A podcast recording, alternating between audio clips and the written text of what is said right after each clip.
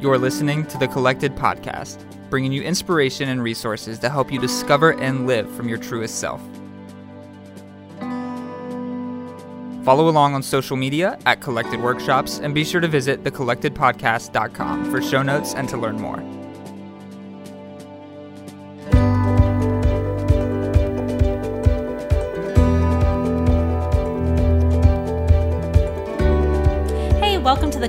Podcast. I'm Jess Biondo. And I'm Tia McNelly. And sadly, we are missing our third. Michaela is in California visiting family, so she um, couldn't be here with us today, but we love her dearly. Yes, She's with us in spirit. Yes.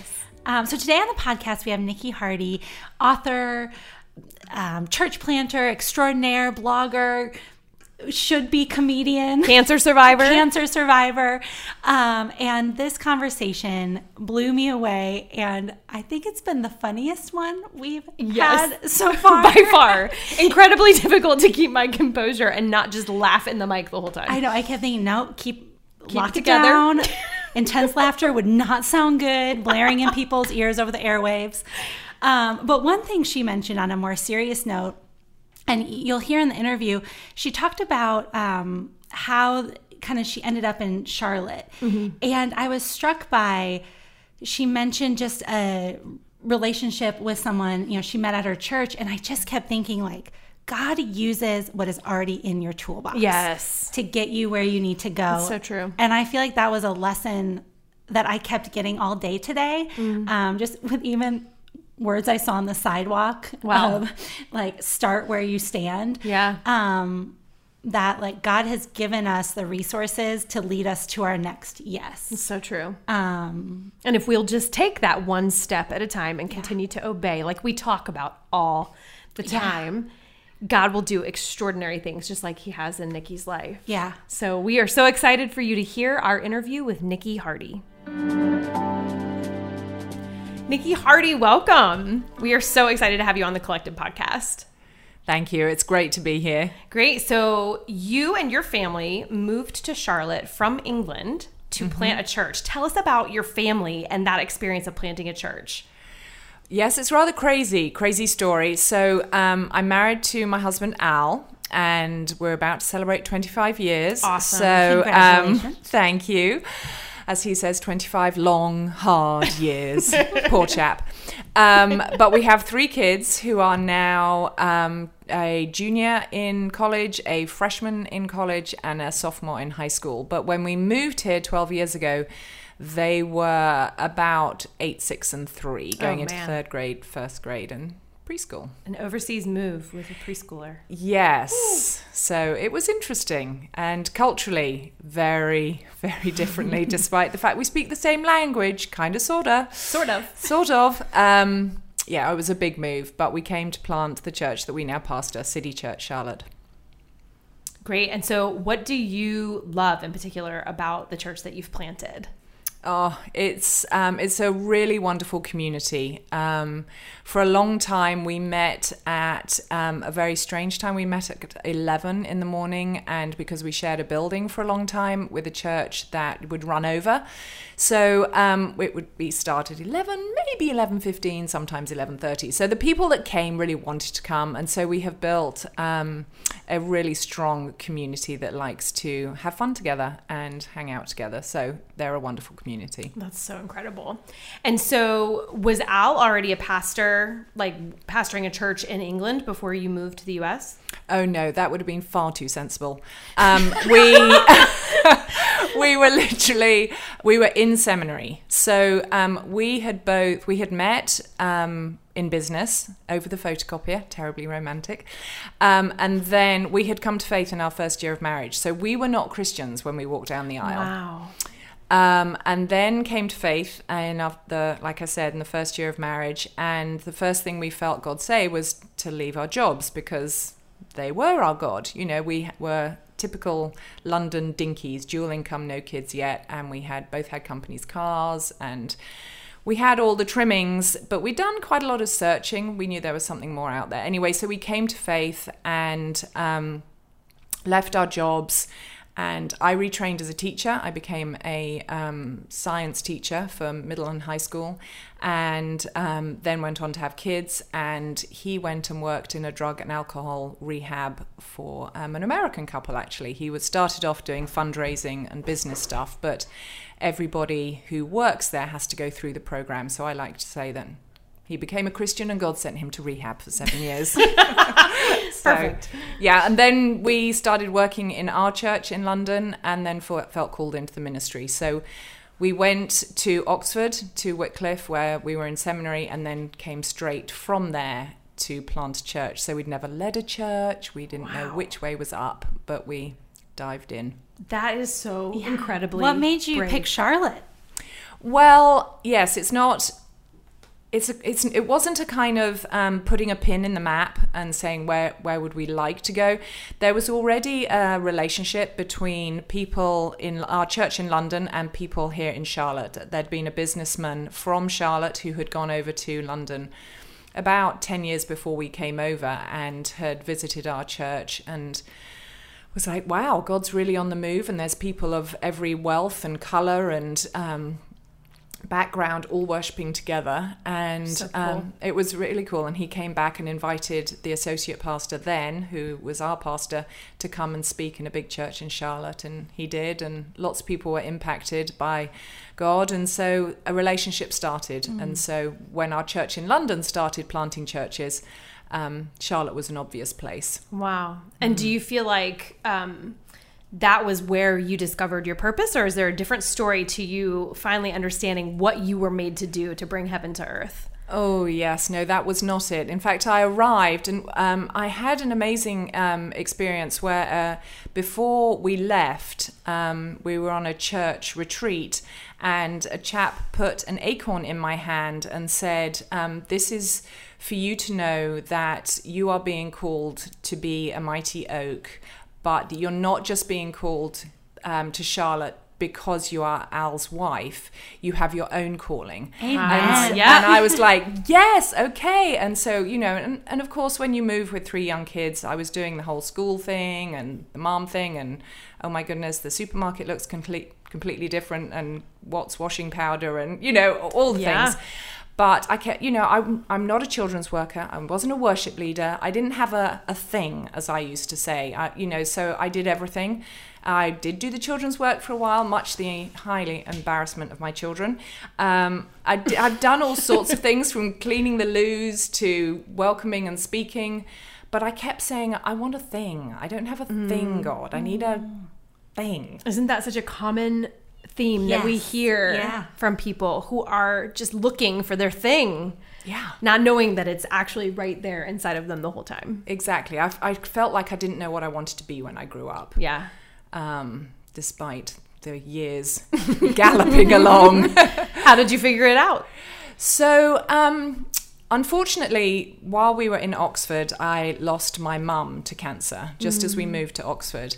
And then once we had moved here, I lost my sister to cancer. So, when we were in Oxford, my mum used to live in Vancouver, Canada. So I had this long distance relationship and I was flying backwards and forwards while she was sick. And then when we were here, my sister Jo was in um, the West Country in England and I was flying backwards and forwards to see her.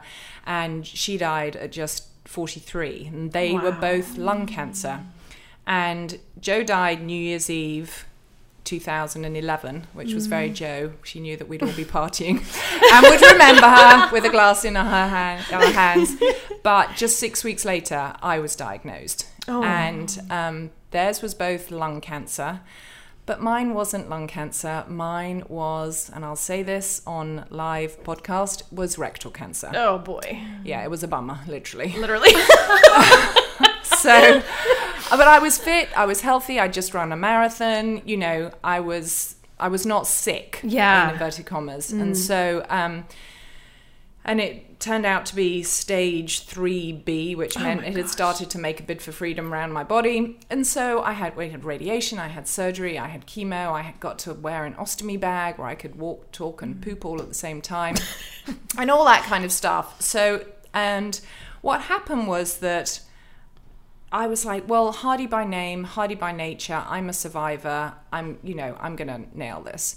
And then, and when you are diagnosed, you're immediately called a survivor. I thought a cancer survivor was someone who had survived cancer, but you're called a survivor the moment you're diagnosed. Um, and so I was like, great, I'm a survivor, you know, and I dug in and, you know, I'm a Brit, I've got a stiff and perfectly waxed upper lip. And I was like, I've got this. And so, but then I, what, what happened was that I found out that I was, that's all I was doing. I was just surviving.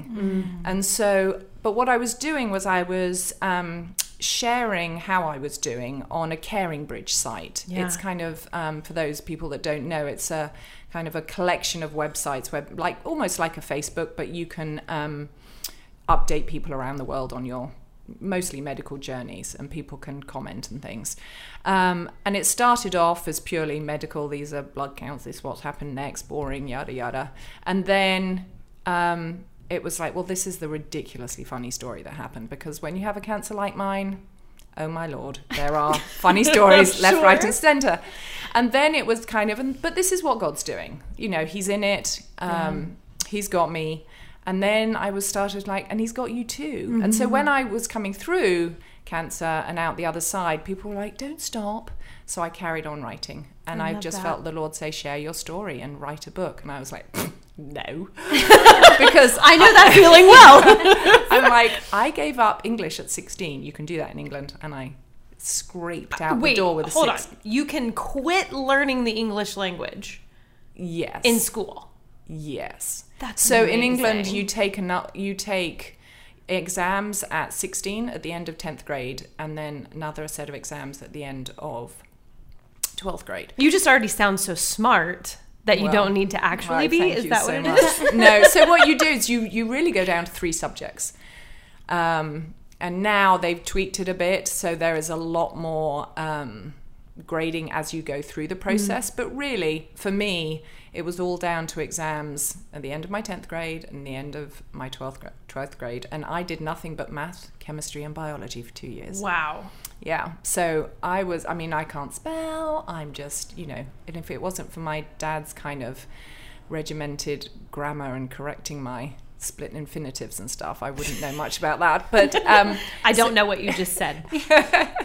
you know, to boldly go, that you're meant to, to go boldly. Boldly. Got it. There you Got go. it.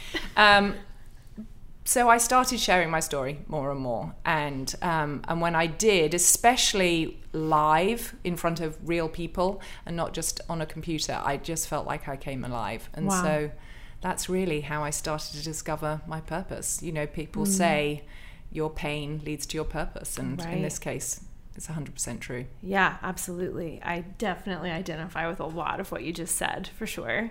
And so, what do you feel like is your life message? You're working on a book now. Is that included? I am. It is for Okay. sure. So I would say um, my life message is that life doesn't have to be pain free to be full, as Mm. Jess so beautifully That's right. wrote for me on my um, my little card that people can That's download. right. We have the same hand letterer. We do. I like. Yes, I have my own personal hand letterer. That's right. Letterer. And you can find Jess's hand lettering at sprezzafoundry.com. or no, not dot .com. Now, insert uh, advertisement here.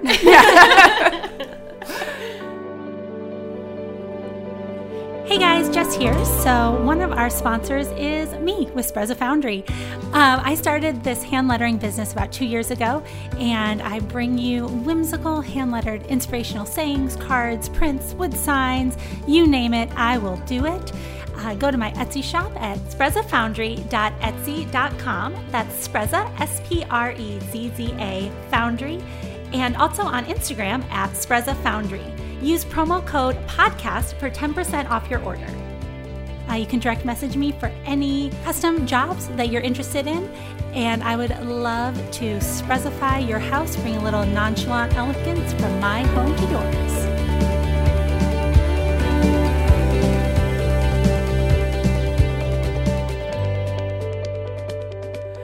So yes, and it's really about um, that you can thrive and not just survive right where you are. I think so often we think, um, well, God said that there'd be storms in life, and He also said that He came to give us abundant life. And we think, well, abundant life is happy, skippy, healthy, wealthy, all the trimmings, because that's what we see on TV and, and Facebook and Instagram. And so, well, mine doesn't look like that right now. So I'm going through the storm, and when the storm's done, then I'll be able to have abundant life. And I hmm. just don't think God meant it to be like that. No. I think I don't think they were meant to be separated in time and space. So a, I think we've got our thinking wrong about mm-hmm. what an abundant life looks like. Then I think we have all this nonsense to deal with because we're like, well, I haven't got an abundant life, so therefore God's mad at me, or mm. um, you know, He's vanished and is off, you know, loving on people who don't cuss at their children on the way to church and things like that. You know, Who are they? I know. I wouldn't know. no idea.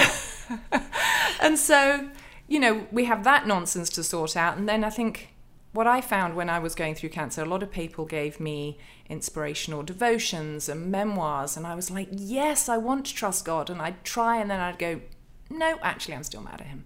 Or, yes, I want his peace, and kind of sit there and go, nope, I'm still terrified. And so, really, the book is about how to do it practically in in the moment and not wait for everything to be over. I think God meant for us to live abundantly and find more of who He is and who we are right in the midst of it all. Um, that sounds like an incredible message. And you're writing the book.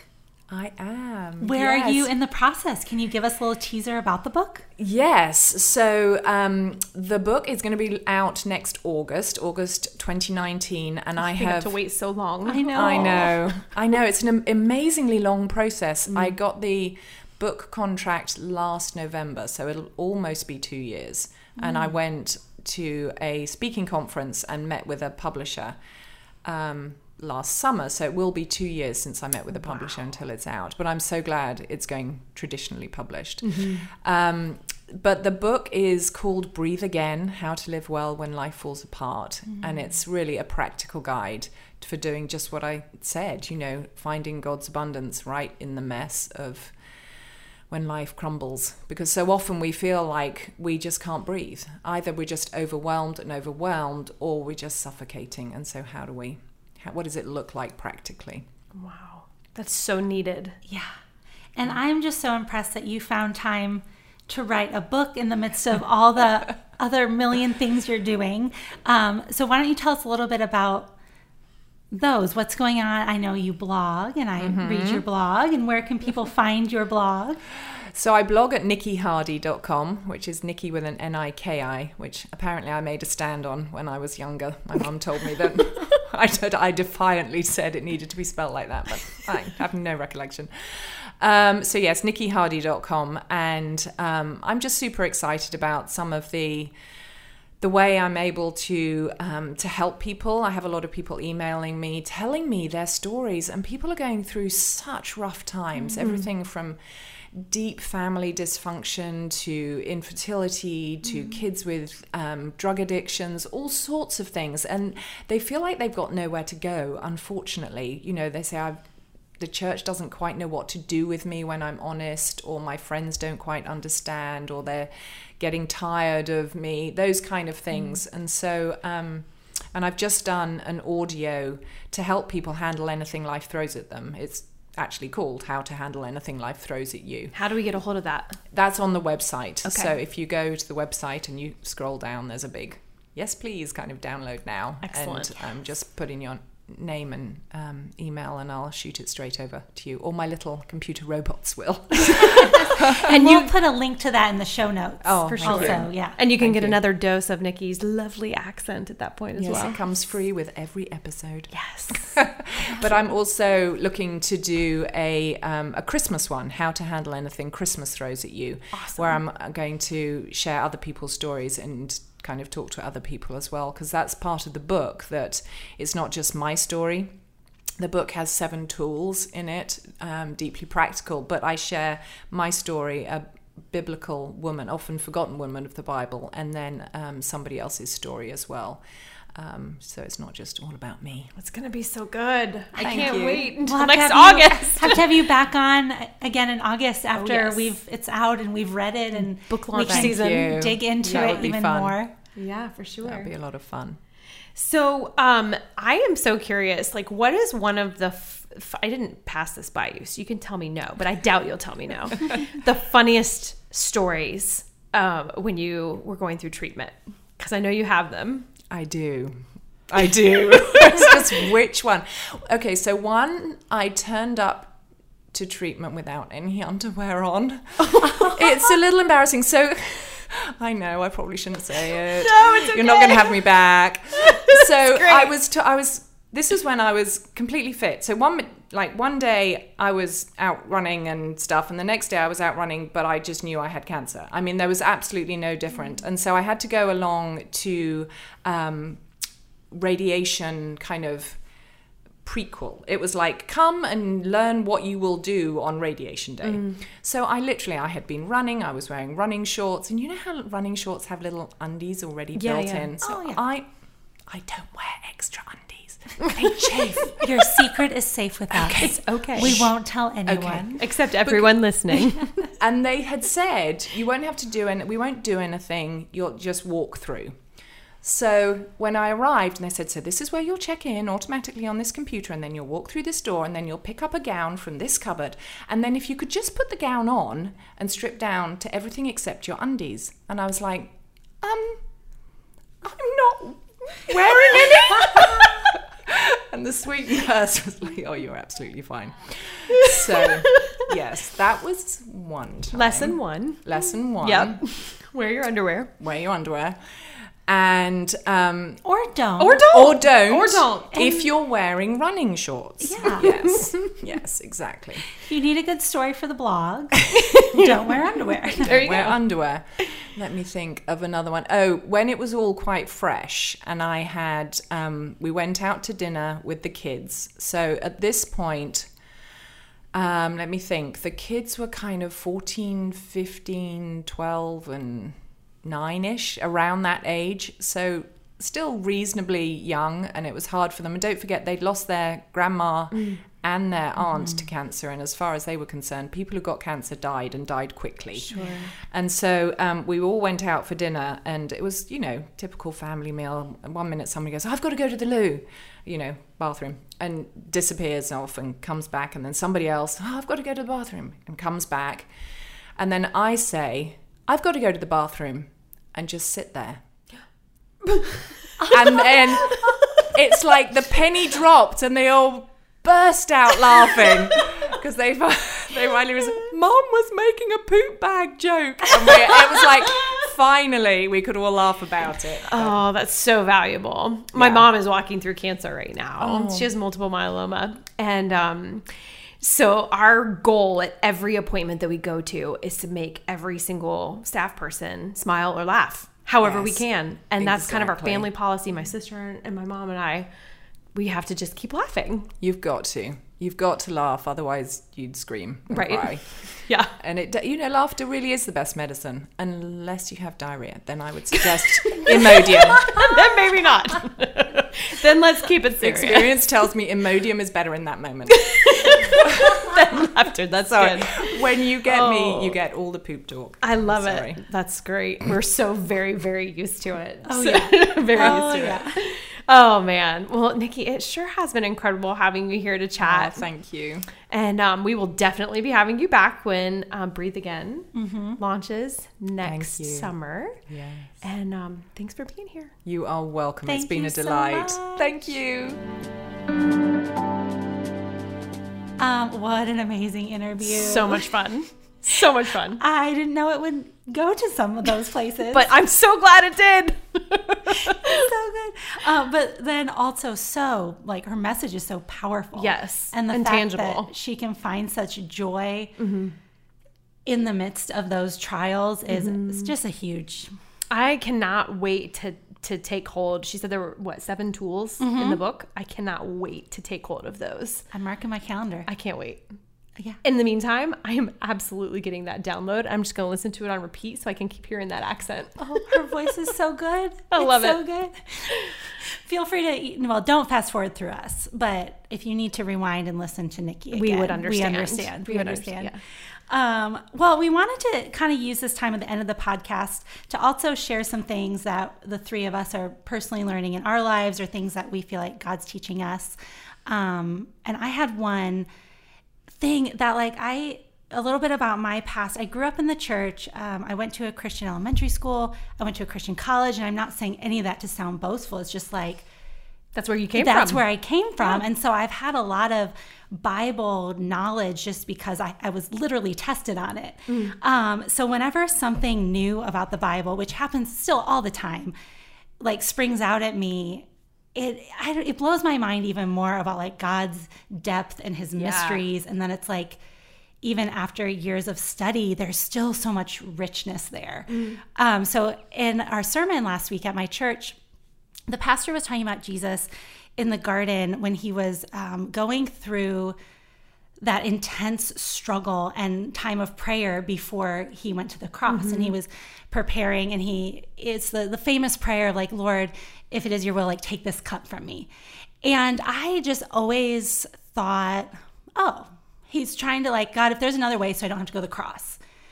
Um, but the pastor was saying that as he was praying about that he felt like it was a very different truth behind that where Jesus was right before that it had talked about how it was just this oppression and anxiety that was weighing him down and just crushing him and that that prayer to take the cup from him wasn't trying to get out of the cross because Jesus was single mindedly like focused on his mission of the cross and he wasn't afraid of that. Like that's what he came for and he loved us that much but rather that cup was taking the anxiety that was trying to keep him from getting where he needed to go. Mm. And so I think like that just spoke to me because sometimes there are things in our lives that are so hard of where we know we're going but the fear of going there even though we know it's good and we know it's right the fear can keep us from getting to where we need to go or the anxiety. Mm. And i don't know that just struck me i had never thought of it that way even though i've read that passage a million times um, so we would love to hear too from you our listeners if there are passages like that where you've read them a million times and then all of a sudden God brings something new to you, like we would love, love, love to hear. Um, so you can email us. Yeah. What's a good email? Hello address? at collectedworkshops.com. hello at collectedworkshops.com. This week, our little question of the week. I don't know if we'll do that every week, but we're doing it this week. Sounds like a good plan. Um, is what is a scripture that you've read a million times and yet God recently has shown you it in a new way? I love that. We would love to hear those things. I love that.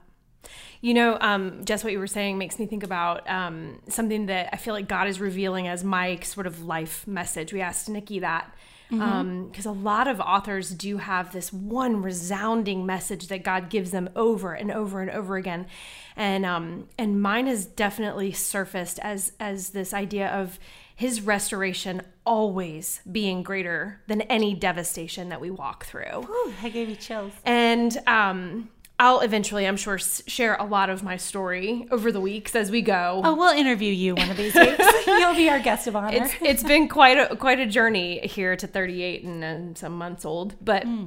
Um, the scripture that came to mind when you were when you were talking about Jesus um, reminded me of 1 Peter 5:10 and the God of all grace who called you to his eternal glory in Christ after you have suffered a little while will himself restore you and make you strong firm and steadfast so friends just remember no matter what it is that you're walking through whether it's an overseas journey whether it's cancer um, whether it's the loss of a loved one um, that his restoration is always greater than any devastation that you could walk through so peace to all of you this week thanks for listening to the collected podcast we love you guys. Bye.